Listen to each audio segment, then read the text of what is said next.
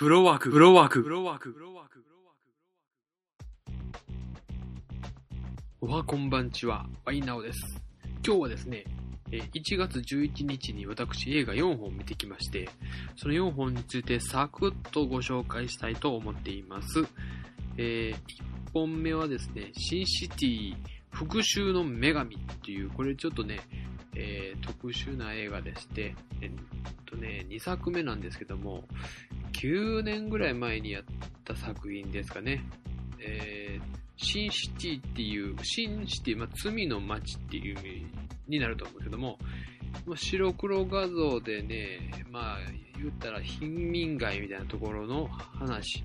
そこで、えー、ブルース・ウィリスとか、と有名なところ誰ですかね。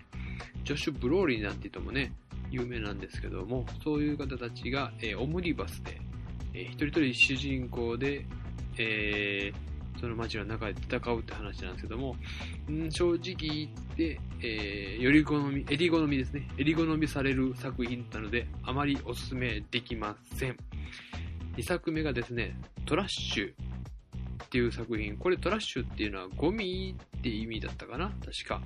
で、ブラジルの、えー、ゴミ処理するところですかね。まあ人がいっぱいまたこれも貧民なんですけども、人たちが、えー、ゴミをこう選別していく作業、そういう仕事をしている。まあ子供も大人もしているということで、その子供が、あの、たまたま財布を見つけて、その財布が実は、あの、政府、政府というか、まあ政治家、一人の政治家を、あの、運命を握っているということで、えー、その財布を取り戻すために警察が動いて、彼ら少年が狙われるという話で、脚本が、えー、と、僕が言ってるラブアクチュアリーだとか、アバウトタイムですね。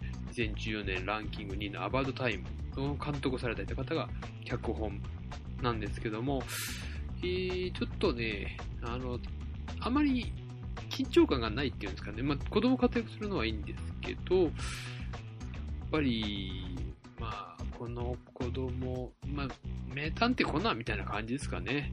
うん、ちょっと、緊張感がやっぱりね、うん、ないかなとは思っちゃったんですね。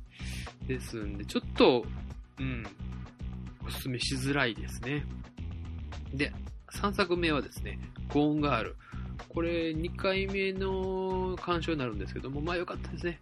やっぱりあの女優さん、ロサムンド・パイクって言うんですけども、この、あまり知られてないと思うんで、えー、これ見ると、うん、あ、こんな女優さん来たね、いるんだねと思うし、あんまり言えないんですけども、やっぱりゴーンガール、今ね、上映回数減ってるんでね、ぜひ行ける方は早めに行っていただいて、これね、家で見るとね、もういいんですけど、まあもちろん劇場で見た方が、やっぱりいいですね。あとまあ、あの、男の人と女の人で見た後の感想が全く違うので、その辺もお楽しみに。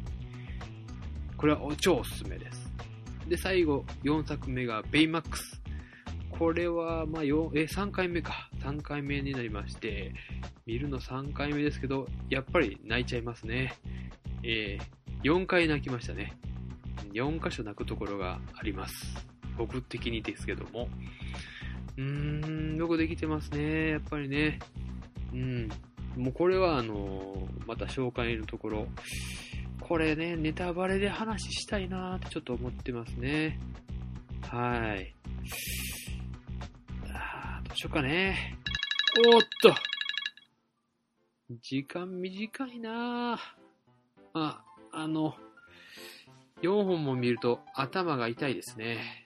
えー、まあ、あとね、96時間って映画も、えー、家でね、ワン、ツーと見て3作目を IMAX シアターで見てきたんで、この辺の話もしたいなと思っています。